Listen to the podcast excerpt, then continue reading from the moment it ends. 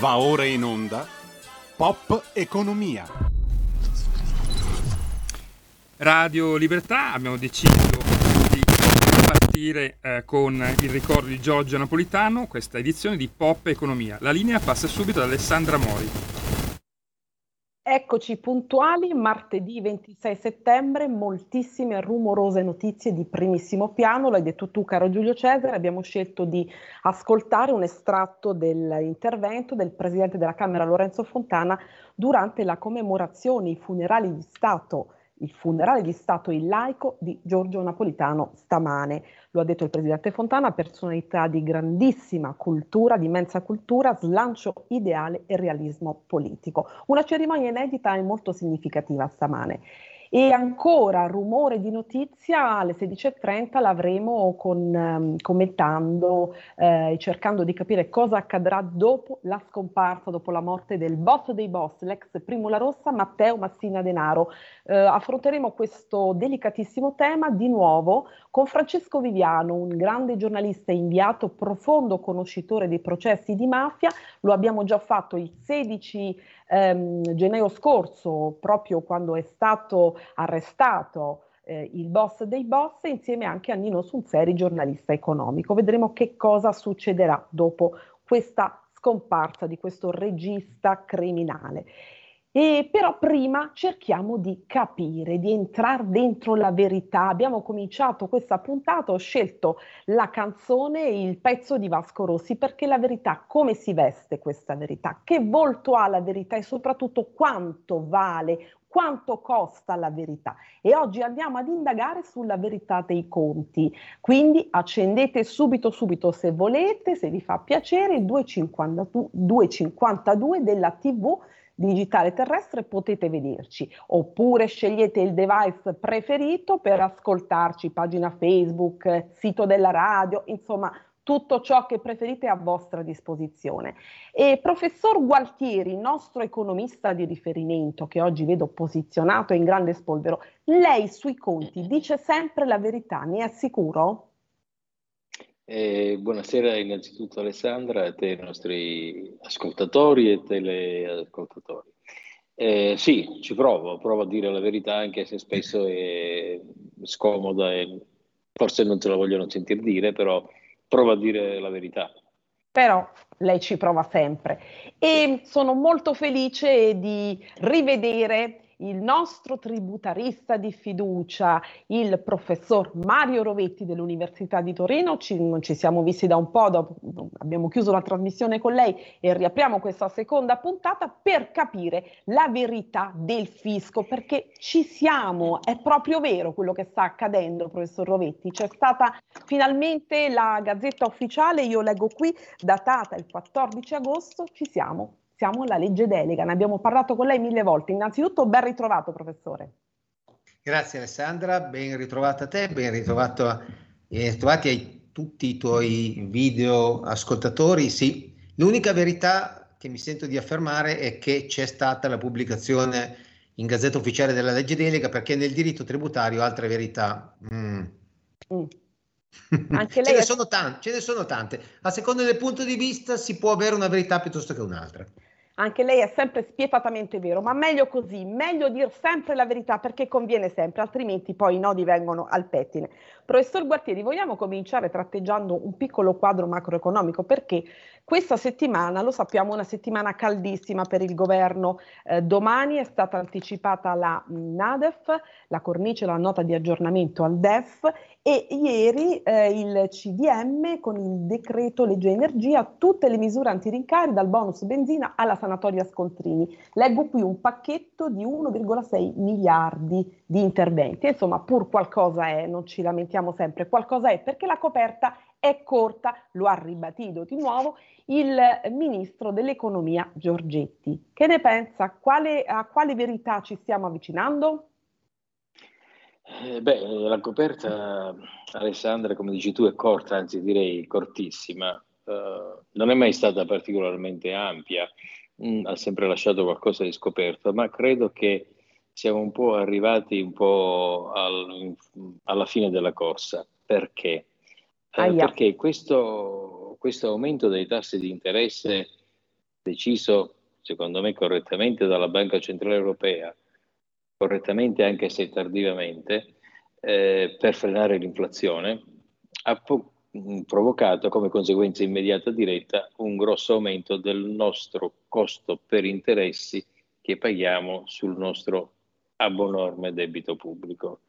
Eh, tanto per dire la cifra che diciamo sempre all'inizio della nostra eccola, tradizione. Ecco, il contatore, se lo vede, professore, eccolo, eccolo lei, qui. Sì, eh. sì, siamo ad una cifra monstre talmente grande che forse diventa quasi inutile leggerla per intero, mentre potrebbe essere molto più interessante sapere eh, quanto di questo debito pubblico corrisponde ad ogni cittadino italiano. Ecco, mi, mi scusi professore, perché proprio il ministro Dica. dell'economia ha parlato calcatamente del debito pubblico, noi poi ne parliamo praticamente ogni martedì, bisogna vedere e bisogna basarsi sul debito pubblico. Ora di debito pubblico se ne è sempre parlato, ma mi sembra che ora più che mai i fari siano proprio puntati su questo, non le sembra professore?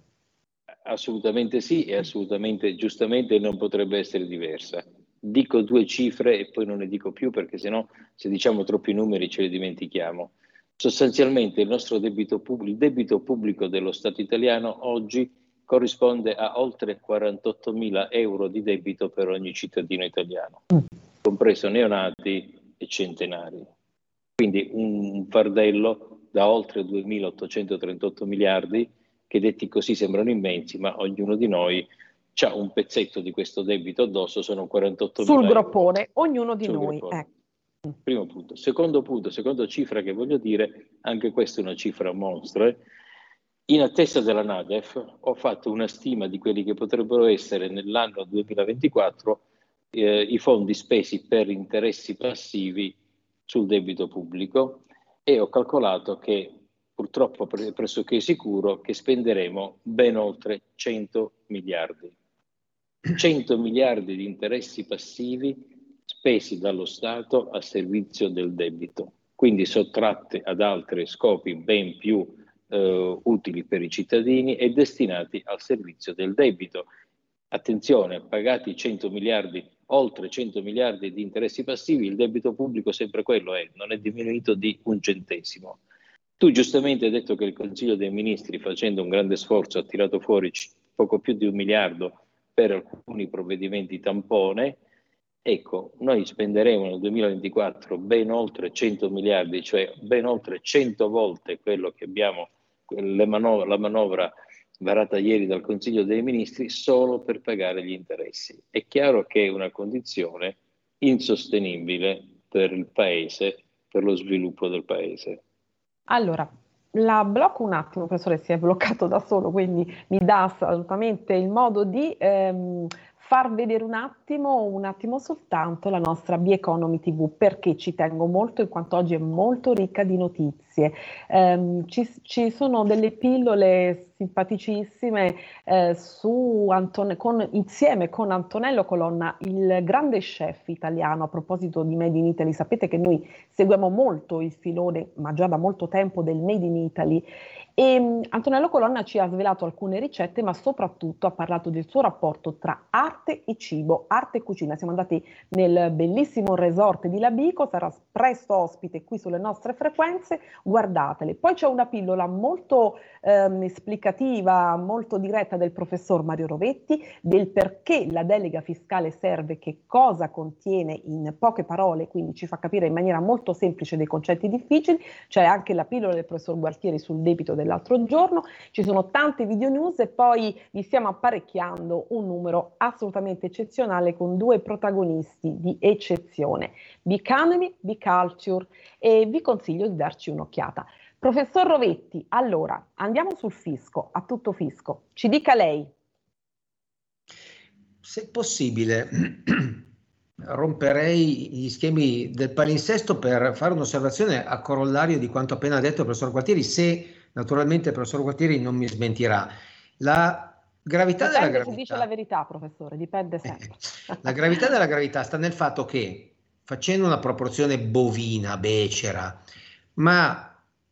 mi dica il professor Gualtieri se mi sbaglio, un quinto, un sesto del debito pubblico è nelle mani straniere, il che significa che bovinamente un quinto, un sesto di quei cento miliardi vanno a economie esterne, cioè l'Italia si priva di risorse per destinarle a soggetti esteri.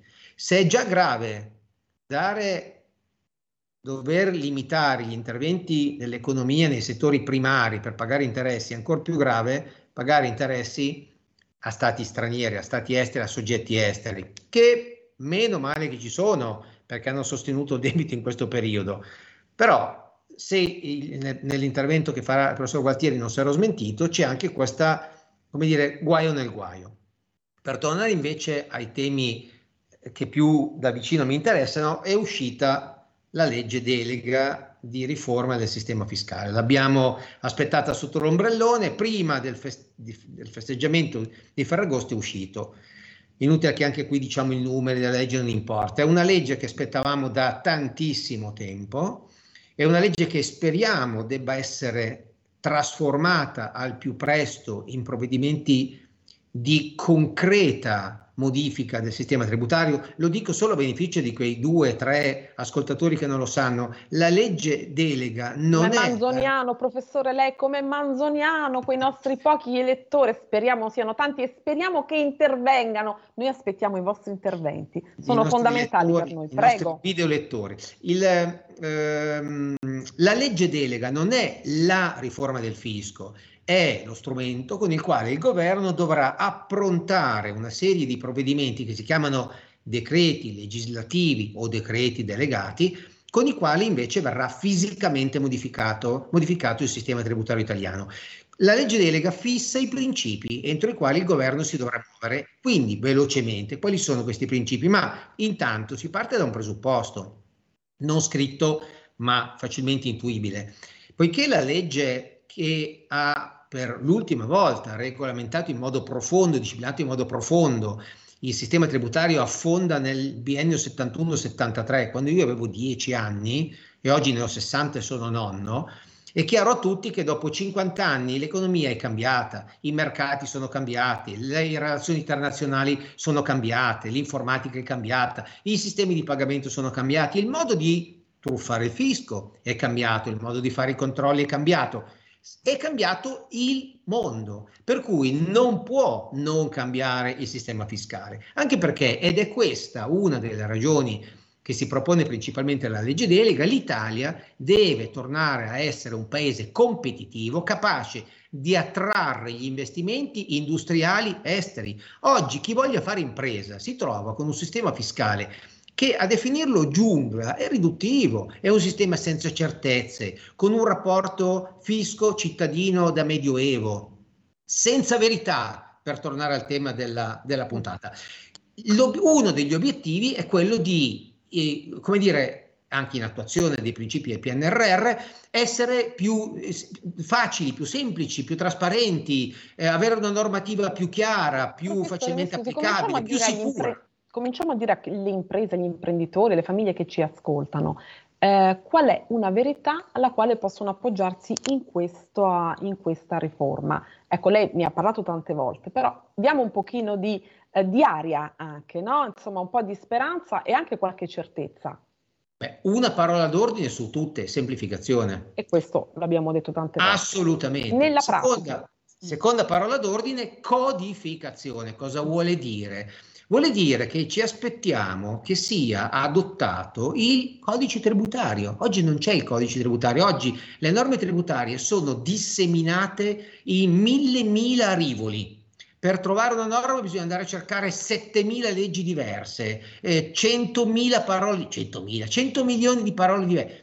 Avere un codice tributario significa avere un testo nel quale, nella parte generale, sono racchiusi tutti gli strumenti comuni del diritto tributario, le attività di controllo, accertamento, verifiche, dichiarazioni, eccetera, e in una parte speciale ogni tributo avrà la propria disciplina. Così che nella valigia terremo un libro, un codice e non centomila leggi fiscali che si incrociano, si intersecano, a volte si danno fastidio una con l'altra. È un progetto ambiziosissimo, ma è chiaro che se vuoi dare l'idea di uno Stato moderno, funzionale, efficace, efficiente, devi dare segnali come questo. Professore, E allora uno Stato efficiente, uno Stato moderno, ma noi, la domanda delle domande è: con tutto questo fardello del debito, ce la faremo? Perché ci stiamo avviando a una manovra importantissima. Chiedi a me? Eh sì, professore, a lei, sempre a lei, a chi se no. Eh, eh, eh, siccome il, il tema della puntata è la verità, eh, certo. eh, vorrei dire ai nostri ascoltatori quello che io penso sia una verità eh, non detta, ma è l'unica che tiene in piedi la baracca. La verità cioè, nascosta, sentiamo. La, la verità nascosta. Mm. Eh, il debito pubblico italiano è assolutamente insostenibile per lo Stato. Non c'è nessuna possibilità che lo Stato possa sostenere questo debito. Perché non crolla il sistema? Non crolla il sistema perché il debito pubblico italiano è indirettamente garantito dai cittadini italiani, dal risparmio dei cittadini italiani. Abbiamo duemilaotto, lo Stato ha duemilaottocento miliardi di debito verso i terzi, i cittadini italiani hanno una ricchezza che è stimata in diecimila miliardi, circa quattromilacinquecento in denaro e strumenti finanziari, tra cui anche i titoli del debito pubblico, cinquemilacinquecento miliardi in valori immobiliari. I garanti di questo debito, del debito pubblico italiano, loro malgrado, sono i risparmiatori italiani. Questa è l'amara verità. Io facevo vedere oggi agli studenti un dato raccapricciante, e cioè in questo momento, e ormai da qualche settimana, lo spread italiano è peggiore di quello della Grecia, cioè gli investitori ritengono più affidabile lo Stato greco dello Stato italiano. Il titolo di Stato greco rende meno di quello italiano. Cioè, questo è un dato inimmaginabile appena qualche anno fa. Inimmaginabile poter pensare che lo Stato greco, uno Stato in default, uno Stato che è stato posto ai margini della comunità finanziaria internazionale perché ha truccato i conti per entrare nell'euro, uno Stato a cui sono stati dovuti prestare i soldi perché non era in grado più di pagare le proprie spese sanitarie, in questo momento è considerato dai mercati più affidabile dello Stato italiano. Penso che siamo veramente arrivati a fine corsa. È spietato, professore, oggi è davvero spietato. Ho messo la verità come tema, potremmo, la prossima volta mettiamo la bugia, perché così non, noi non, non dormiamo la notte. E professor Rovetti, stavo guardando da sole venti... Ecco Alessandra, scusa, intanto abbiamo evocato gli ascoltatori, è arrivata una chiamata da Napoli. E come sono felice, da Napoli, che bello! Chi è? Sono Mimmo e vi saluto e vi auguro buon pomeriggio a voi. Signor Mimmo, da Napoli, la città del sole e del cuore, ci sono stata ultimamente. Buon pomeriggio, ci dica tutto. Mi fa piacere, se aveva bisogno della nu- la numero uno delle guide turistiche stavo a sua disposizione. La prossima volta lo farò senz'altro, è, approfitterò. È da visitare in maniera, in questo periodo, spettacoloso. De- entro subito nel merito e vi dico le cose come le, le si vede. Il, come le vede? Il sostituto procuratore, cioè il, il procuratore greco a Milano, eh, negli ultimi tre anni ha dichiarato che solo, solo di I V A la Lombardia e il Veneto fanno quaranta miliardi di evasione fiscale sul venti, sì. Sole ventiquattro ore. A gennaio lo leggete, vi rendete conto del gennaio scorso. Allora il ragionamento è questo: finché questo paese la, il reato posso prego posso, prego signor Mimo, l'ascoltiamo. Ah, allora finché in questo paese il reato eh, di evasione è amministrativo e non penale, non ci salveremo, perché complessivamente evadere e poi mettere in banca e poi pigliare gli interessi uh, con bot, con, con tutte queste evasioni, ti porta, come stiamo vedendo in questi mesi, con uh, il fare, con l'aiuto, con lo, l'occhiolino del governo, fare ciò che si vuole nei supermercati, tanto io aumento, chi mi controlla a me? Tanto io eh, mi sveglio la mattina, cioè chiaro. La mancanza di controlli, l'evasione fiscale che non è reato penale ma solo amministrativo, porta ad evadere centotrenta centoquaranta miliardi all'anno che in cinque anni cambierebbero la vita di tutti quanti gli altri. Allora finché non si affronta il problema che il reato è penale, chi evade oltre i cinquantamila euro è penale, cioè nel senso che tu per stare fuori mi dai una cauzione e poi facciamo la causa. Eh sì, è chiarissimo oh, facciamo... il concetto, signor Mimo, chiarissimo. E grazie di questa domanda, molto importante. E allora, professor Rovetti, noi abbiamo parlato molte volte di evasione, ricorda anche con un esperto della finanza che ci ha portato lei, eh, insomma una domanda ben articolata, legittima, che dice? Eh, devo rovinare i sogni al signor Mimmo perché non è eh. vero quello che ha detto. Ecco. In, in Italia l'evasione I V A al di sopra di una certa soglia è reato, è reato punito dalla legge penale in modo esemplare. Non è punito a pizze eh, o, o a, eh, insomma, a fichi eh. secchi, è, rea- è un reato punito in modo gravissimo. Punito. Però c'è... una preoccupazione è sempre forte, perché ovviamente l'evasione no, ma... è un tema che scotta e che ci può togliere molto, no, a livello economico. Fuori da ogni dubbio, il, il, il, le cose che voglio dire sono due. Primo, che non è vero che non è reato da un punto di vista penale, perché al di sopra di una certa soglia il reato c'è, c'è. ed è punito in modo esemplare. Secondo, che in Italia non è possibile, come diceva il signor Mimmo, mettere in saccoccia i soldi dell'I V A che hanno costituito un reato impunemente, perché c'è l'articolo seicentoquarantotto ter del codice penale che disciplina il cosiddetto autoriciclaggio, il che significa che se io ometto di pagare trecentomila euro di I V A e quei trecentomila euro di I V A invece di pagare l'I V A li reimmetto nel ciclo economico in qualche modo, commetto un reato, di, quello di autoriciclaggio, che è punito in modo di nuovo pesantissimo. Quindi è verissimo che l'evasione esiste, che va combattuta, che è odiosa.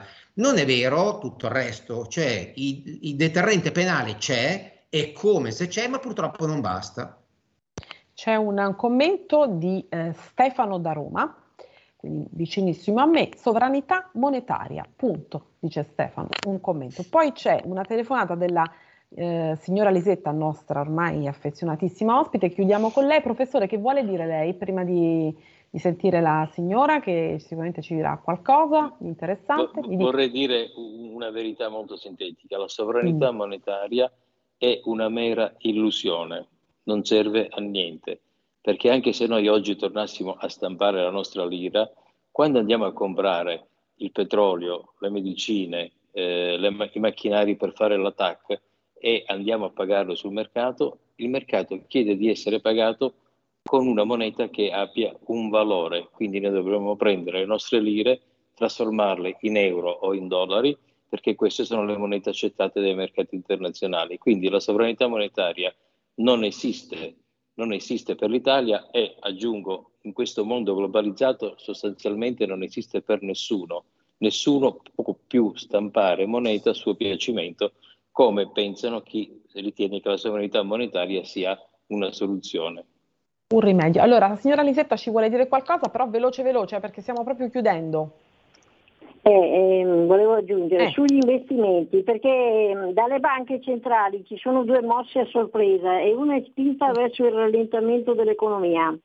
Nell'eurozona c'è ancora um, un rialzo dei tassi, mentre gli Stati Uniti hanno deciso di prendere una pausa, allontanando però il momento di possibili tagli futuri. Ci sono strategie che per gli esperti avvicinano la recessione e fanno intuire come la lotta all'inflazione sia tutt'altro che conclusa. Mi ecco, saluto, allora sentiamo i nostri esperti, signora, e vediamo che cosa dicono. Grazie, signora Lisetta. Professore, eh, stiamo chiudendo. Rap- eh. Eh, rapidissimamente, in questo momento l'inflazione corre negli Stati Uniti è il quattro virgola tre per cento e i tassi sono al cinque virgola cinque per cento. In Europa è il contrario, l'inflazione è al cinque virgola cinque per cento e i tassi sono al quattro virgola cinque per cento. Quindi è chiaro che gli Stati Uniti... Si ha, si sono presi una pausa, cosa che non possiamo prenderci noi perché siamo esattamente nella situazione opposta a quella degli Stati Uniti. Professor Rovetti, la prossima volta le do subito appuntamento, a eh, martedì prossimo la blocco subito per commentare una notizia che ha dato il vice ministro Leo. La leggo velocemente, poi lei avrà modo di parlarne. Fisco locale, la riforma frena le sanatorie, casi eccezionali, e questo è molto interessante per il locale.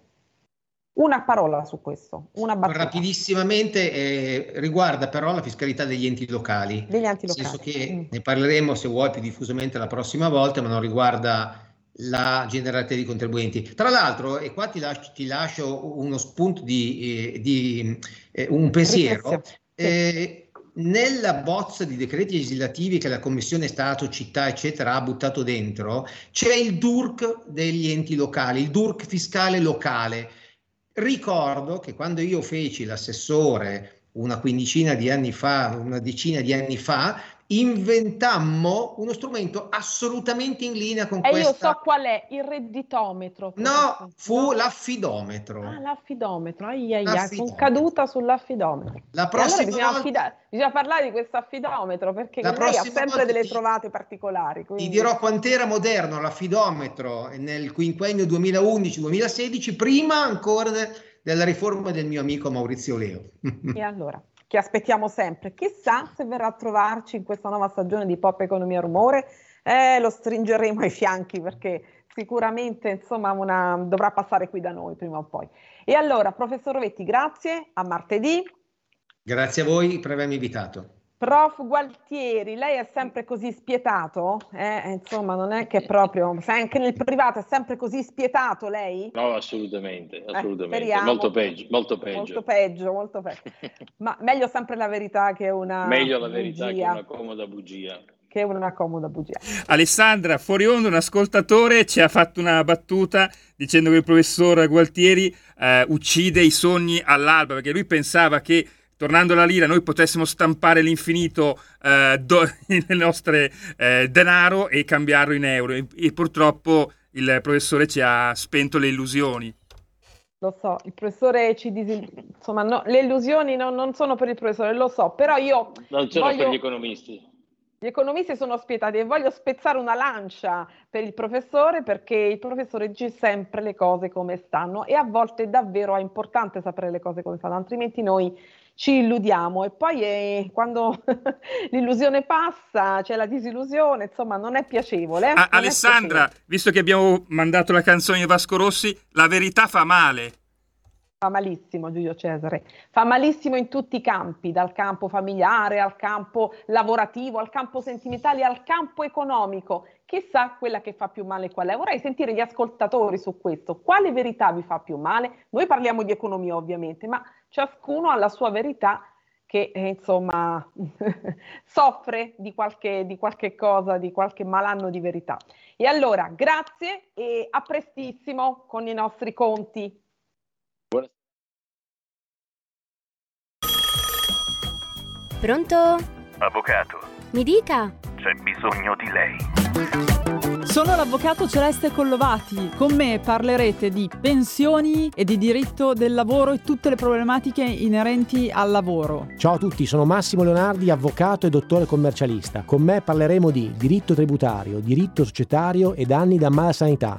Sono l'avvocato Giorgia Colombo, con me parlerete di immobili, condominio e diritto dell'arte. Vi aspettiamo! Vi aspettiamo! Vi aspettiamo! L'avvocato risponde ogni giovedì dalle diciassette alle diciotto. C'è bisogno di lei.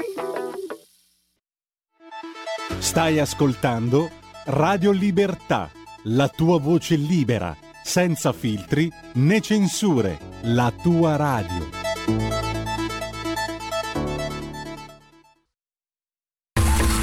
Ehi tu, non trovi più il segnale di Radio Libertà sulla tua radio D A B? Non disperarti, risintonizza! Sì, ma come? È facile, tasto menu, poi scegli il tasto corrispondente alla ricerca automatica dei canali, attendi qualche minuto e tutte le stazioni D A B della tua zona saranno disponibili. Va ora in onda Rumore.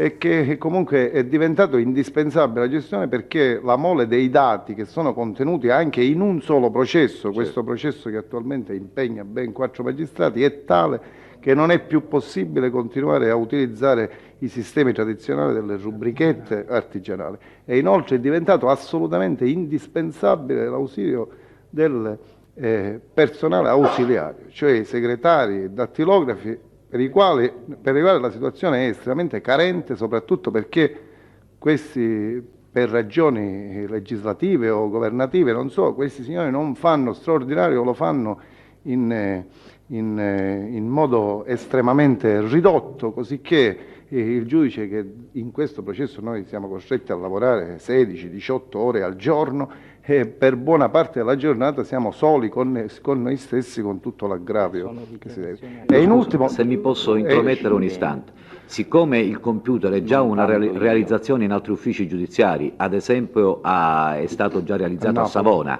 e a Napoli è in corso di realizzazione, da chi vengono sollevate queste difficoltà? No, non vengono sollevate queste difficoltà, è qualcosa che procede in modo estremamente, estremamente lento, l'ha seguito di più il collega Falcone, sta di fatto che è arrivato eh, da un mese, ancora non sono venuti a collaudarcelo, e, e non so se dipende dalla casa che l'ho venduto, dipende da altre ragioni, sta di fatto che ancora noi eh, ci era stato detto che dovevamo iniziare a marzo a utilizzarlo, a caricarlo, e invece, invece siamo già a maggio inoltrato. E con riferimento al personale ausiliario volevo accennare che non si tratta soltanto dei dattilografi e del, dei, dei segretari eccetera, che, dei quali noi dovremmo poter aver garantita la presenza per tutto l'arco della giornata e non soltanto per la mattinata, perché non lavoriamo soltanto di mattina, e lo stesso vale per gli, gli autisti giudiziari, perché buona parte di noi il pomeriggio, nonostante la mattina con strombazzamento di sirene viene accompagnato in ufficio eh, dal, dalle scorte e dalle macchine blindate, il pomeriggio non lo può fare perché macchina blindata ce n'è una soltanto, che evidentemente non può andare a raccogliere quattro colleghi, così che io sistematicamente vado in ufficio con la mia macchina e esco fuori alle nove, alle dieci. Così Paolo Borsellino. Ridiamo la linea ad Alessandra Mori. E allora, tra le notizie che fanno assoluto rumore c'è la morte del boss dei boss, eh, l'ex Primula Rossa come è stato definito.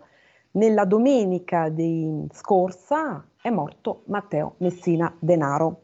Ma oggi io ho scelto di cominciare questo spazio di rumore con la voce di Paolo Borsellino, la voce del giudice Paolo Borsellino. Era l'otto maggio del millenovecentottantaquattro, andate su YouTube, c'è questo video, c'è questa voce e, e ascoltate le parole del giudice Borsellino.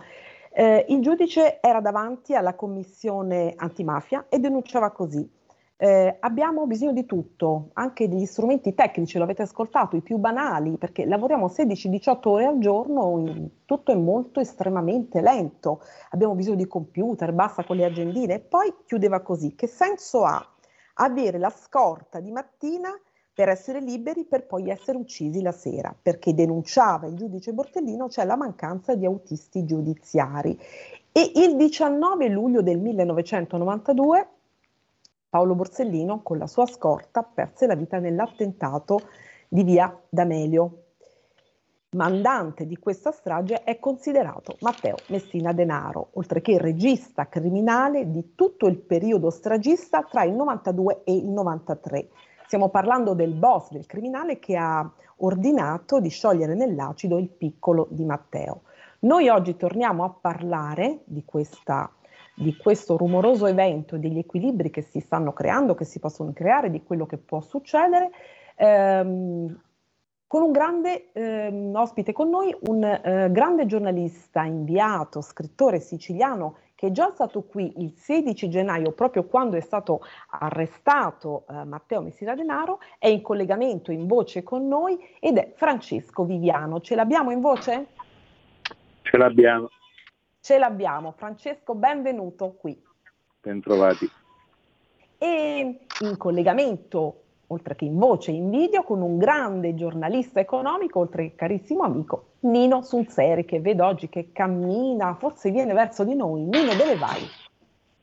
Stavo andando, mi stavo avvicinando a te perché andavo verso la stazione centrale, così prendo il primo treno per raggiungerti a Roma. Finalmente, Nino, così faremo il punto economico della situazione. Come stai? Bene, grazie. Tu ti vedo in grandissima forma, bellissima come sempre. Grazie, come sempre, sempre sei sempre un galantuomo, caro Nino. E allora cominciamo. Eh, Francesco, hai sentito, io ho mandato questo eh, la voce eh, del giudice Paolo Borsellino, perché vorrei cominciare dalla dichiarazione a caldo ieri del fratello del giudice Borsellino, che dice: si porta con sé Messina Denaro dei misteri indicibili. E è stato eh, curato dallo Stato, dice Salvatore Borsellino, e Cosa Nostra è più forte di prima. E, e effettivamente eh, Matteo Messina Denaro, come tu avevi già preconizzato il sedici gennaio scorso, non ha parlato, perché lui aveva detto non parlerò mai, e in un pizzino datato duemilatredici diceva: rifiuto ogni celebrazione religiosa perché è fatta da uomini immondi che vivono nell'odio e nel peccato. Francesco Viviano, a te che conosci benissimo questi processi. Ma guarda, io credo, quando mi hai chiamato stamattina, anzi sì, mi stavo rifiutando di intervenire. Passa un pochino la voce, Francesco, ti prego, altrimenti non riusciamo a sentirti. Ti dicevo ieri, quando mi hai chiamato per invitarmi, sì, e te ne sono grato. Grazie, grazie a te. Stavo quasi rifiutando perché mi sono reso conto che noi con le nostre chiacchiere e trasmissioni, anche se io faccio il giornalista, l'ho sempre fatto e ce l'ho nel D N A, ma lo stiamo facendo diventare un eroe. In realtà Matteo Messina Denaro è un criminale, è stato un criminale, è un mafioso. Farlo diventare così, anche tu oggi hai detto ha fatto uccidere questo, ha fatto uccidere, ma prima di lui. Beh, in realtà, Francesco, scusami se ti interrompo, io ho scelto di mandare la voce di Borsellino proprio sì, perché, sì, sì. per contrastare sì, sì. Questa, questa, questo rischio che tu ben ravvisi di farlo diventare un eroe. Assolutamente no, assolutamente no. E quello che vedo Prego. in giro, quello che vedo in giro è incredibile. Ecco. Io ieri, per esempio, ero in un bar, in una borgata, e c'era un ragazzo che sulla coscia aveva degli tatuaggi. Sì. Uno di questi era il criminale americano più importante. Hai detto: ma chi è questo signore col cappello? E lui mi disse il nome del mafioso americano. Mm. E io ho detto: ma che senso ha?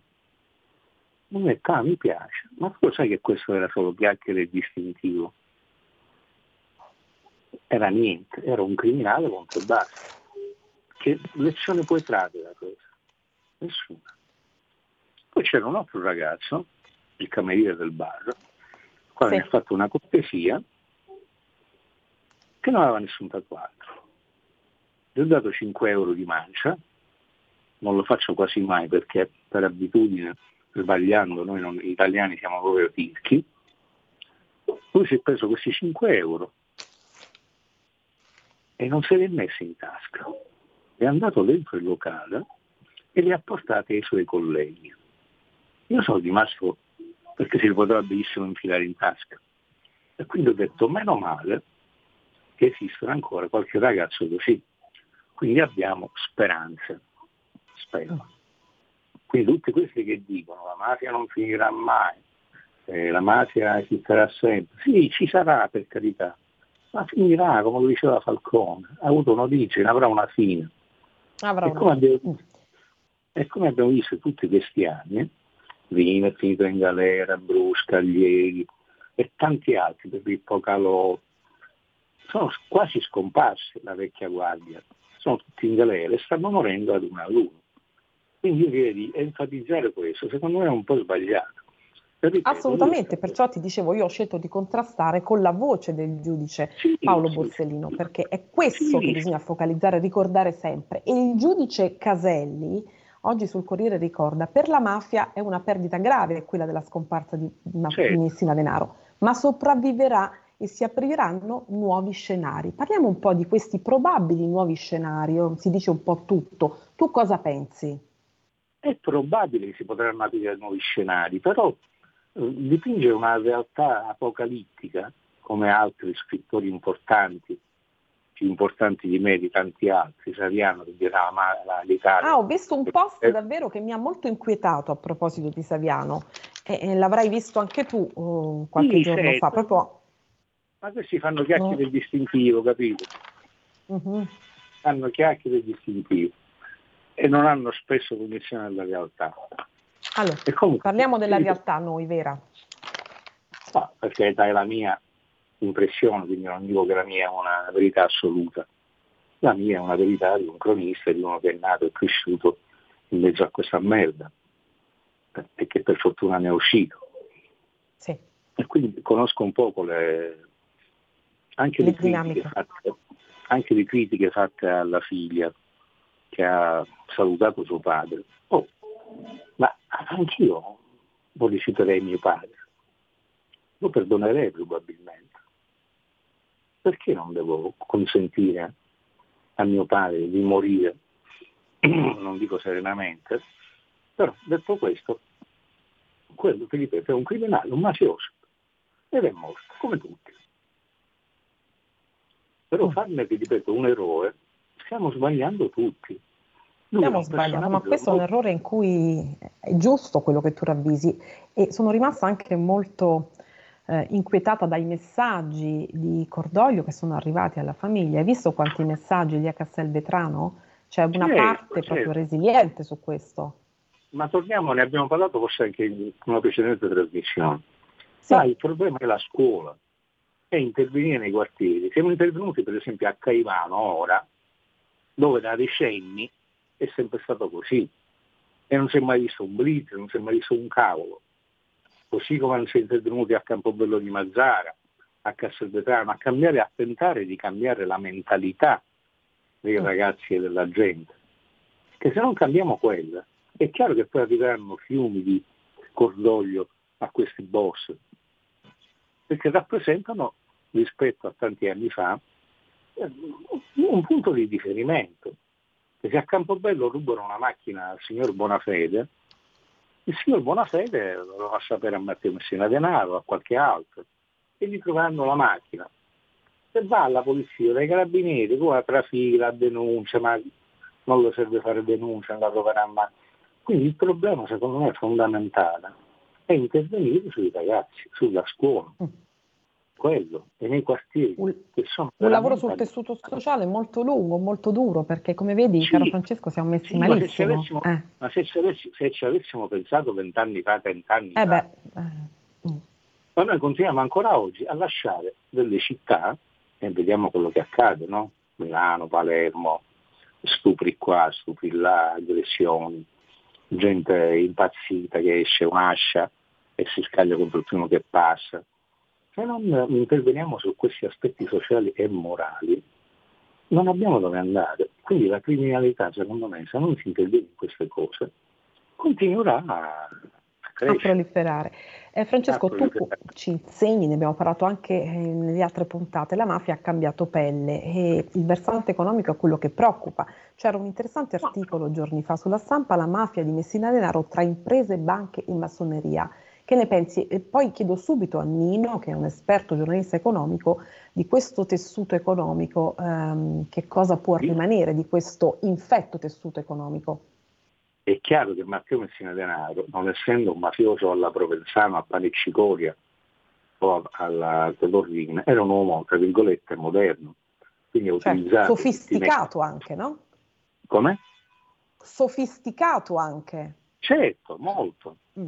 Molto, però è rimasto sempre un mafioso, nel senso che per esempio lui non si è sposato perché è sempre stato un donnaiolo, ed essendo un donnaiolo non poteva, tra virgolette, tradire casomai la moglie che aveva sposato, e quindi è un concetto mafioso proprio radicato, che è difficile radicare se non glielo insegni,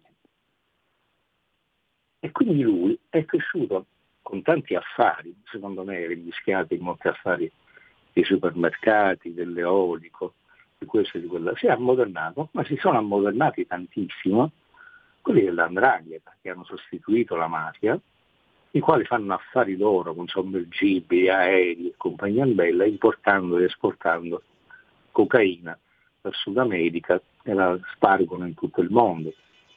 E quindi è chiaro che i sistemi anche informatici, internet, bla bla bla, favoriscono un cambiamento, cioè non lo vedi più tu il mafioso con la lupara addosso, sì, certo, o con la coppola, certo, non c'è più, non esiste, È come quando noi camminavamo con le carrozze, con i cavalli, adesso camminiamo con i SUV, ma io no, per, perché non ce l'ho, eccetera, eccetera. Quindi il mondo è in evoluzione e anche i mafiosi tentano di aggiornarsi. E lui lo ha fatto molto bene, perché gli hanno sequestrato un po' di patrimoni, soprattutto gli hanno sequestrato un mare di parenti. E questo è giunta la malattia. Sì. E come si dice da queste parti, sempre un piatto te ne attuocca, cioè sempre un, pa- un piatto ne puoi mangiare al giorno. Non ne puoi un mangiare, piatto ne puoi mangiare perché, al giorno, ecco. Che se ne mangi tre quattro ti fa pure male. Eh. E quindi bisogna entrare appunto, ripeto, nella mentalità di Matteo Messina Denaro, cresciuto in mezzo alla mafia. Lui ha respirato latte e mafia, prima con suo padre, che era un grande mafioso, Ciccio Messina Denaro. Sì. E poi in quel contesto lì, perché ricordati che Trapani, torniamo sì. alla massoneria, è sempre stato un crogiolo di sette massoniche sì. e di politici, e imprenditori e anche magistrati infilati in questo sì. ambiente. Trapani è un po' più particolare rispetto a Palermo. Tra virgolette, Palermo finge che è più moderna, anche se lì sono esistiti anche le massonerie e i rapporti, non ci scordiamo il banchiere Sindona, sì.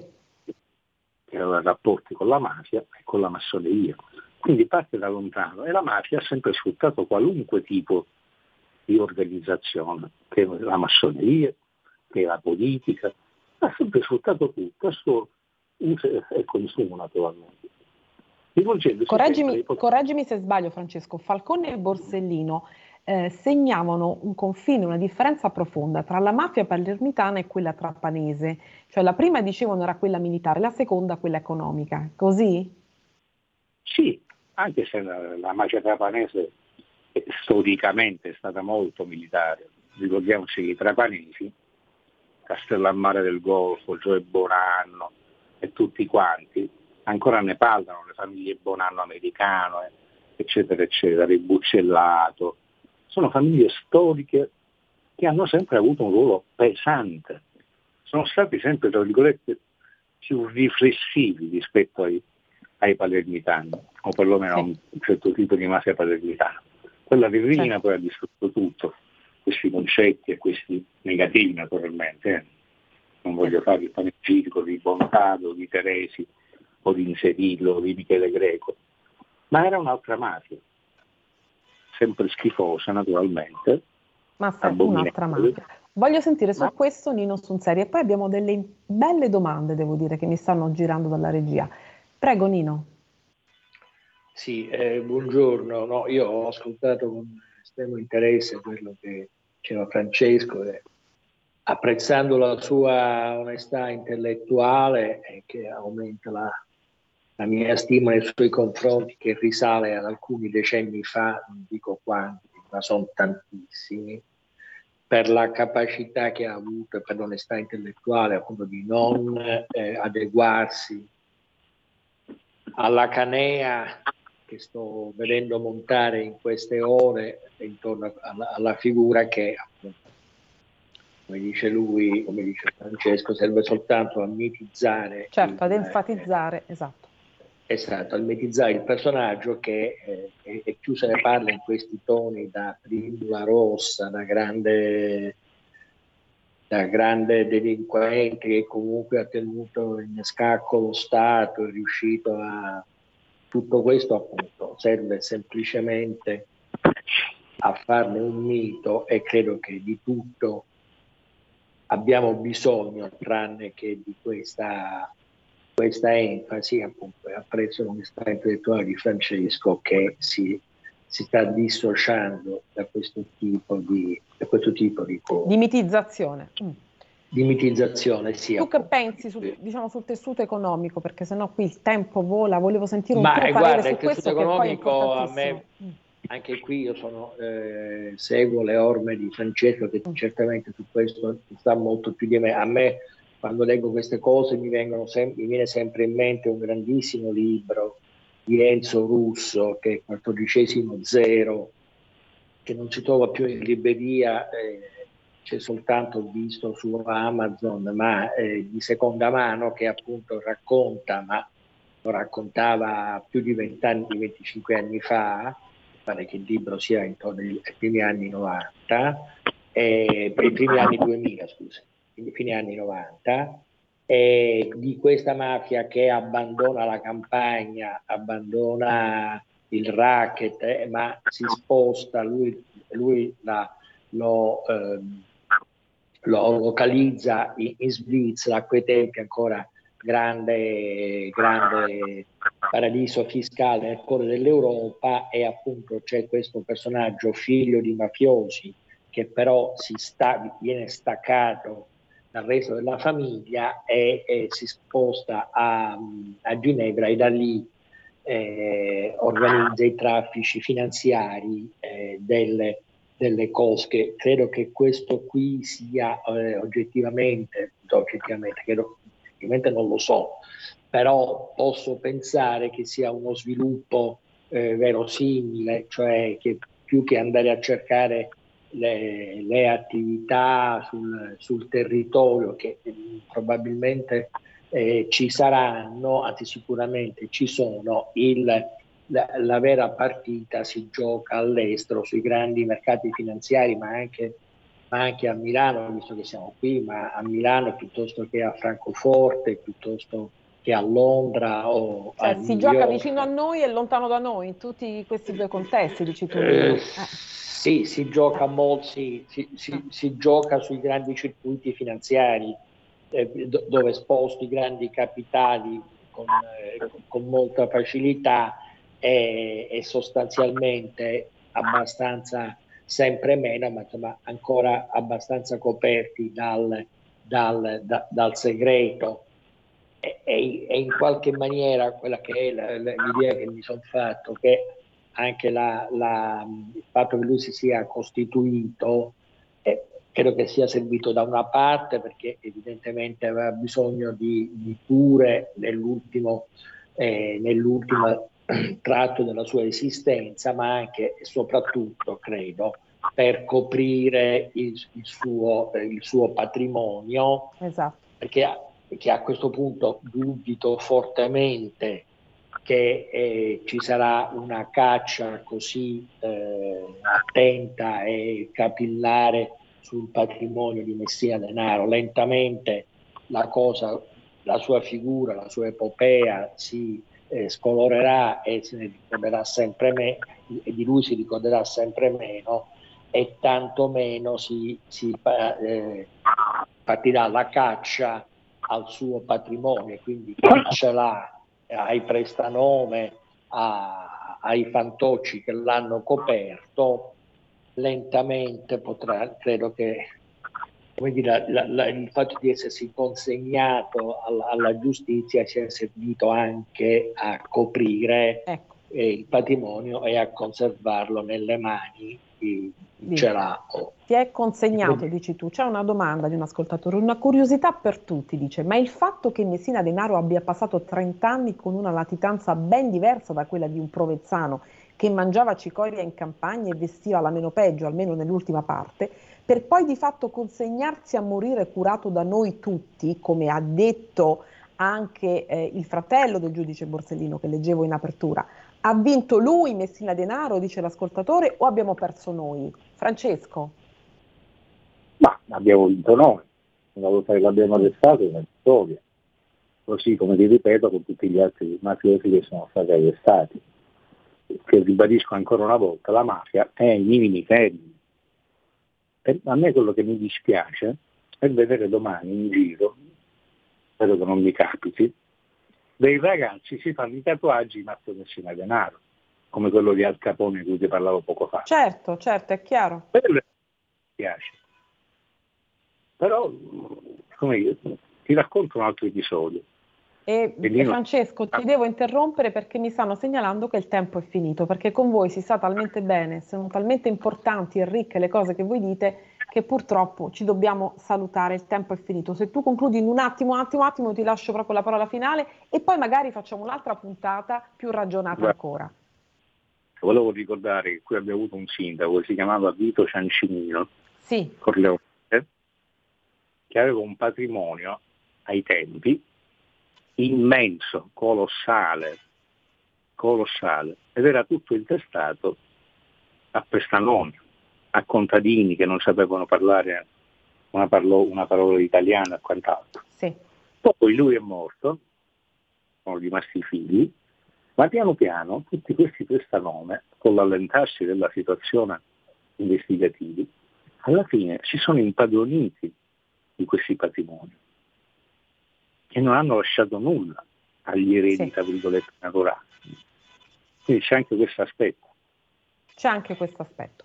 Nino, concludiamo? Siamo proprio sì, alla no, fine. Soltanto una roba una velocissima, dico, per rispondere al tuo ascoltatore, che si sia consegnato, che, si, che, si, eh, che sia stato catturato, alla fine cambia abbastanza poco. Quello che conta era che è stato levato di mezzo, poi perché l'ha fatto lui, l'hanno fatto perché l'hanno catturato. A questo punto mi sembra veramente andare a cercare il, il pelo nell'uovo. Era stato tolto di mezzo e adesso è morto. E quello che conta per me e per noi ascolta- e per gli ascoltatori, spero, e per le ascoltatrici, che voi torniate presto qui eh, da me per parlare eh, ancora di tante cose interessanti e anche di quello che diceva prima Francesco, del futuro dei giovani, perché quella è la cosa che mi interessa di più. Ho già contattato degli esperti, dei parroci di frontiera, vorrei che ci foste anche voi, se vi fa piacere. Grazie Nino. Grazie, grazie a te, eh, sicuramente se mi inviti sai che sono sempre a tua disposizione. Grazie mille e grazie a Francesco Viviano, un grandissimo giornalista, grazie. Un grandissimo inviato. Grazie Francesco. Grazie a voi, ciao Nino. Ciao, ciao Francesco, a presto, arrivederci. A presto, a martedì prossimo, ciao. Avete ascoltato Pop Economia.